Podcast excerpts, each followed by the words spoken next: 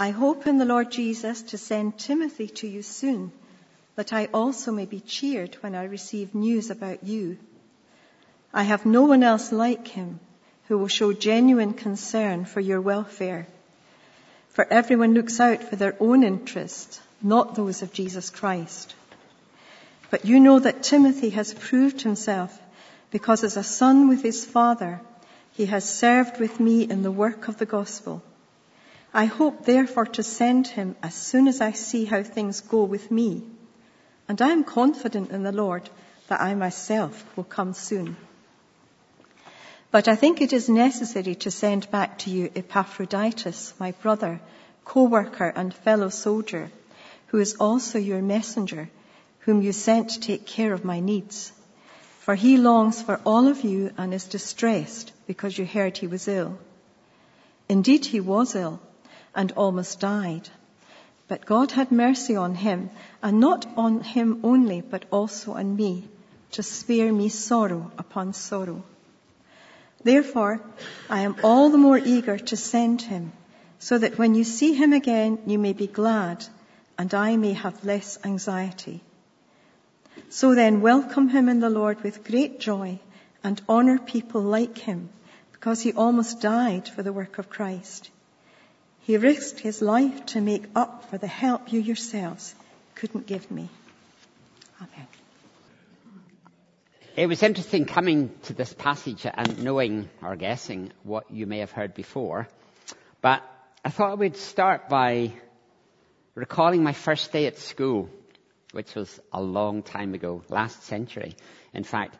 And I sat at the back of the classroom with my cousin, Brian, and within half an hour, we'd somehow managed to put our feet in the desk, kick the desk over, and both had been smacked by the teacher. Mrs. Jackson indelibly printed in my mind. And it wasn't that that was a one-off at school because as I progressed through school, behavior always seemed somewhat of a challenge, if not for me, at least for those trying to teach me. And teachers tried different things at different stages, at different ages. Corporal punishment certainly featured. But part of it was actually to be taken, I think in primary four, and pointed out and said, look at Sandra Dawson. Look at her. She's perfect. She just does everything I want her to do. Why can't you be like her? Now, I hadn't started training as a medic, but even then I knew there was something amiss. That I wasn't going to be like Sandra Dawson. But I just thought there's no way I can be like Sandra Dawson. She was just so perfect. And her writing was perfect, and her reading was perfect, and her behavior was perfect. And I think probably the teacher realized that because by the following uh, year, which was then Mrs. McCulloch, she said, why aren't you like Freddie Orr? And I thought, well, he's small with red hair and freckles and his hands smell. But why would I want to be like Freddie Orr? And it's because Freddie Orr didn't always get it right, but he did try. And Mrs. McCulloch said to me, you really need to try. And so it went on, and the rest, as they say, is history. But having an example to follow wasn't that easy when I thought, there's no way, there's absolutely no way I can be like that. So as we come to our passage this morning, I do want to look back briefly over, I think, what you will have thought about two weeks, uh, two weeks ago and last week perhaps. And I want to divide what I say into three parts, handily named part one, part two, and then part three. Part one, looking back a little bit, and, and you've heard this, but I want to read just a few verses from the beginning of this chapter, Philippians 2. Paul says, be like Jesus. Have his attitude Copy his example. Verse 3, do nothing out of selfish ambition or vain conceit. Rather, in humility, value others above yourselves, not looking to your own interests, but each of you to the interests of others. Verse 5, in your relationships with one another, have the same mindset as Christ Jesus. Or verse 7, he made himself nothing, taking the very nature of a servant, being made in human likeness. I don't know whether Jane or John Campbell will remember, but we had in the Christian medics many years ago a heated debate at some point on two Bible verses, Matthew 5:48 and Leviticus 19:2. And Matthew 5:48 is the one people are perhaps more familiar with, which is be perfect as I am perfect, or in Leviticus, be holy as I am holy. And the debate was around, can we strive, should we strive for perfection? Here, on this earth, should we strive for perfection knowing we cannot reach it? Or should we settle for something less, but really try our best? Should we strive for perfection, knowing we cannot reach it here on this earth? Or should we settle for something less and strive for our best? And if we look at Jesus, certainly we will not succeed in following his example perfectly. We won't have the same mindset all the time. But I wonder sometimes if we opt out perhaps a little too easily. After all, we reason God became Jesus, but Jesus is fully God. But we must also remember that Jesus was tempted as we are tempted, yet without sin. That Jesus was tired. That Jesus felt let down by those around about him. Jesus wasn't immune from the pressures that beset us. In fact, quite the reverse. And that makes his attitude all the more relevant as a real example for us to follow, a mindset that we want to copy. But perhaps we find it too difficult to imagine that. The idea of God humbling himself is difficult to comprehend. And I've been reading recently what that, that might mean. The idea that Jesus reduced himself made himself less. So that Jesus, fully God, actually said, only the Father knows the hour. He didn't know that. He had limited himself. He had reduced himself to a person. Sometimes Jesus is perhaps more vulnerable than we would like to imagine. But perhaps because of that, he really should be our example. But then we take a step back, or Paul takes a step back, and you heard the verses, I guess, last week in 12 and 13. Therefore, my friends, as you have always obeyed, not only in my presence, but now much more in my absence, continue to work out your salvation with fear and trembling. For it is God who works in you to will and to act in order to fulfill his good purpose. So we move on to part two. I don't know how many of you in your jobs have or have had in the past to set objectives, objectives for the year ahead. And if you have, you may have had to set stretch objectives. You're setting annual objectives, not an extra that you put on top of the day job, but part and parcel of that day job as you try and look forward and ensure that your commitment to deliver for your employer translates through to delivery. And I guess there are three types of objectives we're asked to set. The first is what you have to do. And really, you have to do that. That's why you turn up to job, that's why you turn up to your job in the first place. The second set of objectives is what you realistically hope and need to do. Just taking it that a little bit further. But then the third set of objectives are often called stretch objectives. These are things you might get done, but only at a stretch. Now this could be exciting. It holds out that possibility of achieving what you thought wasn't possible. Stretch objectives by definition must be difficult to achieve. They may not happen at all. They may not happen fully. But all the effort of the forthcoming year will ensure a degree of ambition and application that exceeds merely ticking boxes for the sake of it not meeting those stretch objectives may be unsurprising. They're difficult. But the effort and the dedication in seeking to reach them has a positive effect on everything else that you do. Clearly the boss thinks stretch objectives are the ones that really show our motivation, our ambition, our application. And it's difficult but if we're not able to efficiently achieve the day job, the basic objectives, how can we ever hope to reach the stretch objectives? Have you ever thought why we make such a big deal of the first person to run a four minute mile? Or the first person to cross, or to cross, to climb Everest, the first person to swim the channel. Why do we make such a big difference with the person it's first? And it's because it's a stretch objective. The idea before then is something you would aspire to, but it's never going to happen. You don't think anyone will ever achieve it. And then somebody does, and suddenly other people can follow. It's easier to follow than to lead. It's easier to see someone else meet that stretch objective and say, yes, I can do that too. And what Paul does in our passage this morning is effectively set out some stretch objectives, but he also charts a way for us to say, I can do that too. It's not beyond me. It really is within grasp. But all the while, all the while, he's saying, you must do the day job. You can't just do this as an extra. It's got to be embedded fully in what you're doing.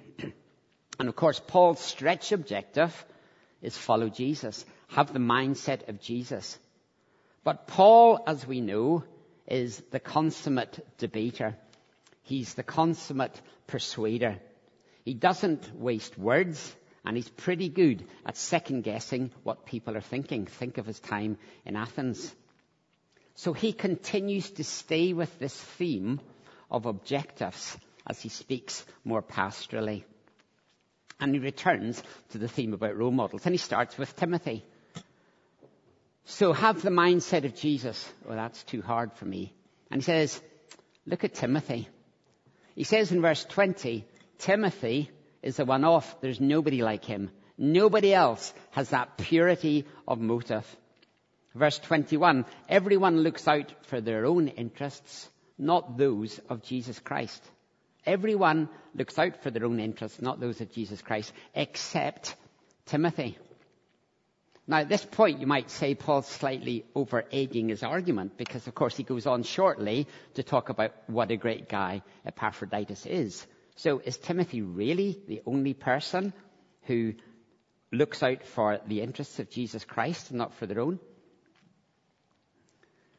Or does it mean that Timothy is first? Timothy has reached that stretch objective. Timothy has shown it's possible. Timothy's done the four minute mile. Timothy's climbed Everest. Timothy's swum the channel. Timothy has shown I can follow the example of Christ and I can always put his interests ahead of my own. Others may follow, but Timothy is there first. And how do we know that? Well, Paul says He's proved himself. He's worked as part of a team. He served. He had a clear purpose. He had a clear vision. It was not for his own interests, but for the interests of Jesus Christ. And I think it's interesting looking at this because, of course, we know about Timothy from elsewhere in Scripture. Paul says all of this, and he doesn't feel he has to make the case to persuade people of Timothy's, of Timothy's worth. He knew his audience would accept what he was saying. In practice, how, how could this be? How could they know Timothy? And how could they know Timothy's focus was so clearly to promote the interests of Jesus Christ? And the answer must be because of Timothy's reputation. People knew. They saw the example. They saw the role model. And just popping back to verses 12 through 18 again, what matters? It's God's word in verse 16. It's God's purpose in verse 13. His presence in verse 13. His work in us and our work for Him, verse 12 and 13. So Paul holds Timothy up, not solely as an example of piety and doctrinal soundness, somebody who passes the test of orthodoxy, but as someone for whom there is proof of the soundness of his motivation. What he does and why he does it, and he has worked hard, is for the interests of the gospel of Jesus Christ, not for himself. Paul brings Timothy into frame and reminds us that the objective, that stretch objective, have the mindset of Christ, is achievable. It is reachable. It is something we should strive for because we see Timothy who has made so much progress toward it. And Paul says, I'm going to send Timothy to you to be a living witness and example. And we'll perhaps return to verse 24 uh, at the end. So we come to part three. I don't think Paul has just casually mentioned Timothy at this point, as I've said. I think he said, follow Jesus, have the mindset of Jesus. Is that too much for you? Look at Timothy. He's a one-off. There's nobody like him.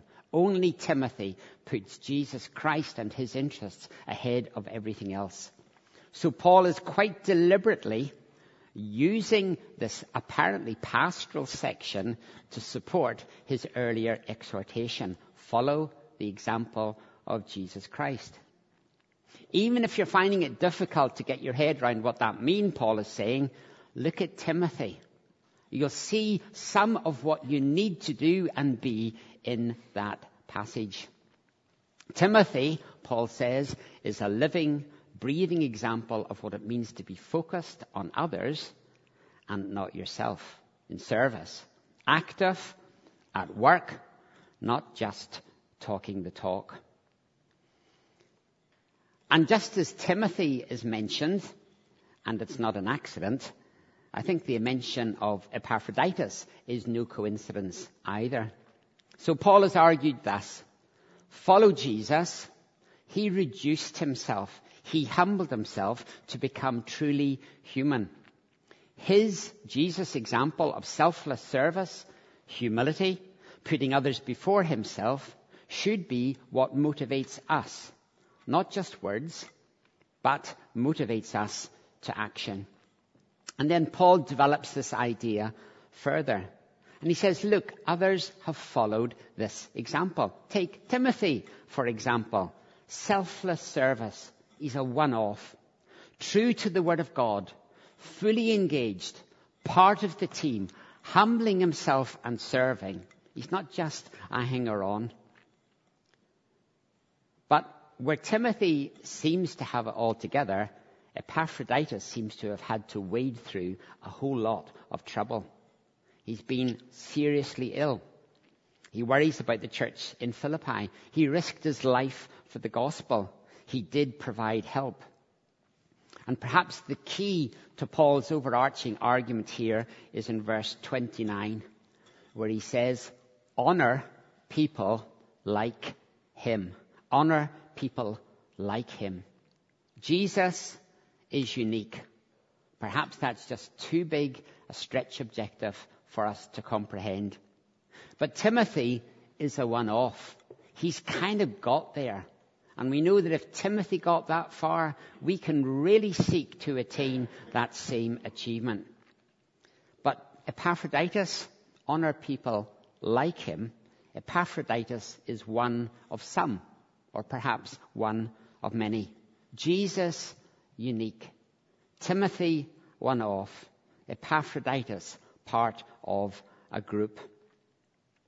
And Paul shows in Epaphroditus another example of what following Jesus, of what having the mindset of Jesus actually means. It still absolutely involves fidelity to the Word of God. It absolutely links through to practical action.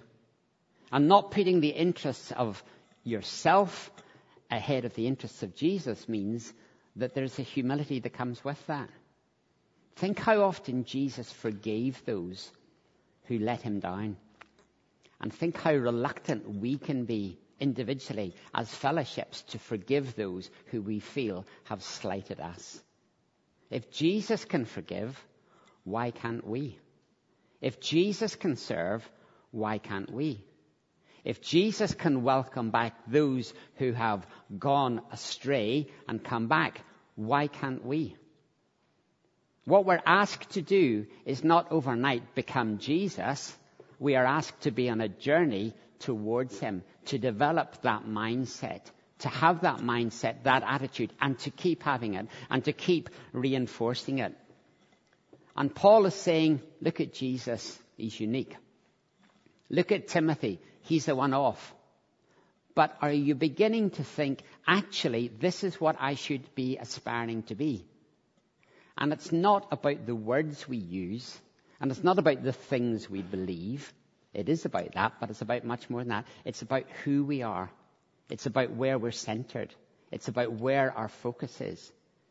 And if we can't forgive, if we can't give of ourselves, if we can't put Jesus Christ first, if we can't get away from our human structures and begin to think, what would Jesus do in this situation? Then actually we've failed. We've not met the stretch objectives. We haven't even met the demanding objectives. We're not even doing the day jobs as followers of Jesus Christ. I wonder in verse 30, right at the end, if there's a slight barb in what Paul is saying. It's interesting when he talks about Timothy, he says, he's the only one Nobody else has the interests of Jesus Christ, only Timothy, and then immediately goes on to Epaphroditus, who clearly has similar the interests of Jesus Christ at heart. So I wonder if it's a slight barb.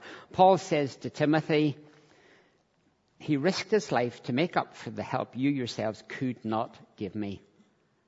And at face value, and maybe I'm reading too much into it, that sounds fine, but I almost wonder if Paul's implying would not give me we must never assume in a church fellowship, a church family, as we've heard from Wendy, we must never assume that others do and we cannot. Or we sit back and support, or we talk the talk, or even that we give the resources to make it all possible.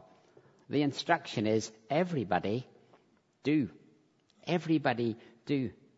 And I think it's interesting to take this passage and think what that means for us in a family relationship with those in church leadership, for example, those who are working with children and young people, those who are serving in mission at home and abroad.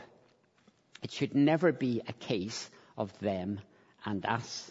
It should be a case of all of us, our interests focus on Jesus Christ, not on ourselves. Thursday evening, there's a, a student Bible study in St. Andrews, and it's uh, led by a student, but they have an old person sitting there. So I was sitting in a group with a group of students on Thursday, and we were talking about John 15 and John 16, and that text, remain in Him. And exploring, well, what does that mean, remain in Him? And in many ways, it's, it's a kind of parallel, it's complementary to what we're thinking about today, having that mindset learning from Timothy, learning from Epaphroditus, but setting that stretch objective to be like Jesus. Remain in Him. And as so often is the case with students, it's about organizing time, or more often than not, not organizing time. It's coping with work deadlines, or more often than not, not coping with work line, deadlines. It's about priorities. And then you get spiritual and you think, oh yes, and having time to serve God, time to read and pray. I need to get more time to read my Bible. And if people need help, I need to be available sometime. But I must always remember time for me. And it was interesting talking about, well, where does remain in me, remaining in God, fit in that scheme? And we work towards this notion that remaining in God is foundational. Where a branch or a vine branch connected to the vine. It's not an extra. The Christian service, the me time, isn't something we stick on the side. Our entire lives must be for the interests of Jesus Christ. And as I read these verses in Philippians, I'm challenged. Yes, to be like Jesus Christ is a huge ask to have the same mindset. And actually, maybe it's just too much to think it's possible. And then we draw a line and say, well, that would be nice. And one day in glory, that's the way it'll be. But actually, the instruction isn't to wait. It's strive for the stretch objective right now. Look at Jesus. Have that mindset. Look at Timothy. He's one off. Look at Epaphroditus. He's one of some. And there's an example to follow. Yes, it's a huge ask, but we have something to emulate. Timothy, Epaphroditus, had a clear focus in Jesus, not holding back because they needed me time, but wholeheartedly giving themselves to the gospel and to others. Epaphroditus had more than his share of woes, and yet he still gave in service, full of concern, never pulling back. And just as Paul said, recognize Epaphroditus and those like him, we should also look for these characteristics in one another and encourage them when we see them in one another, putting the interests of Jesus Christ first, not our own efforts to sort out our own busy lives. Christian disciples shouldn't be a question of fitting in work, leisure, holidays, me time, service, prayer, Bible study, and then deciding how much more time can I give to God. It's about remaining in Him, having the attitude, having our interest totally focused on Jesus Christ. Giving to God is the day job. Being sacrificed to God is the day job. Think of Romans 12. Presenting yourself as a living sacrifice, totally transforming on everything we are and everything we do. As a postscript, and it's perhaps something to think about, we know that all scripture is inspired, and sometimes we take it out of context, which isn't helpful. An example of that might be in Psalm 75. It talks about the firm pillars holding the earth. And that was the text that was used to criticize Galileo when he said it doesn't work like that, because you know what? The earth spins round and round. And we can look at that and say, yeah, of course, of course. But I thought it was interesting then to pick up why have we got verse 24 in our text? Paul says in verse 24, and I am confident in the Lord that I myself will come soon. His motives were clear, but his confidence may have been misplaced. Now, people have said, ah, if you don't get what you think is going to happen, it's because your faith isn't great enough. That applies to the works you're doing, the evangelistic outreach you've planned, the witness to your neighbor, your family, praying for somebody's health. It's just because your faith isn't enough. I don't think Paul had a problem of faith. But he didn't know exactly what God was going to do and how God was going to do it. But despite that, his interests were totally focused on the gospel of Jesus Christ. Even Paul was seeing through a glass darkly. He didn't know God's plans for him in full. But it didn't stop him back.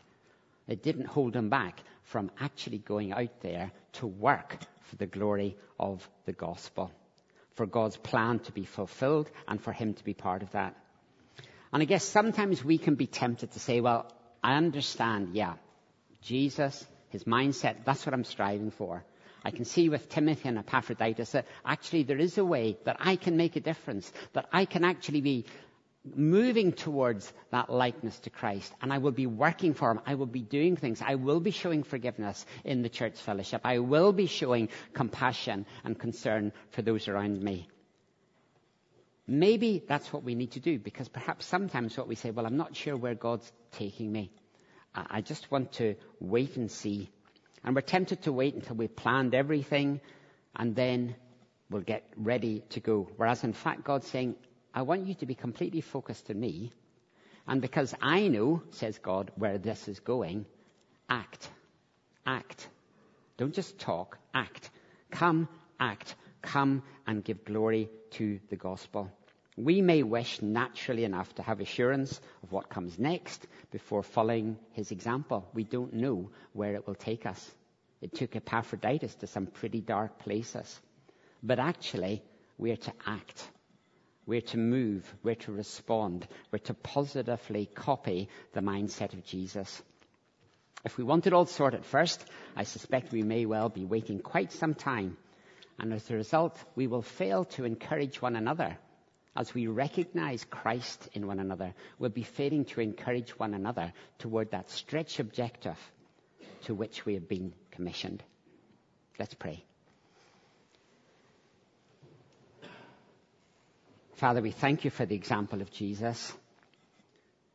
And we thank you that it's not just so far off that we can't even imagine how to get there, because you promised that your Holy Spirit, your advocate, is with us. And that if we remain in you and you remain in us, we can make such a difference. We can be living lights we can approach that mindset, that attitude of Christ Jesus and affect those round about us. We pray that as a fellowship, as part of your family, we would be a loving family, not focused on our own rules, our own foibles, our own grievances, but rather focused on you, focused on your greatness, focused on your forgiveness, focused on your redeeming power. And Lord, we pray that as we move towards you, we will become more effective as salt and light in this generation. And we ask it through Christ. Amen.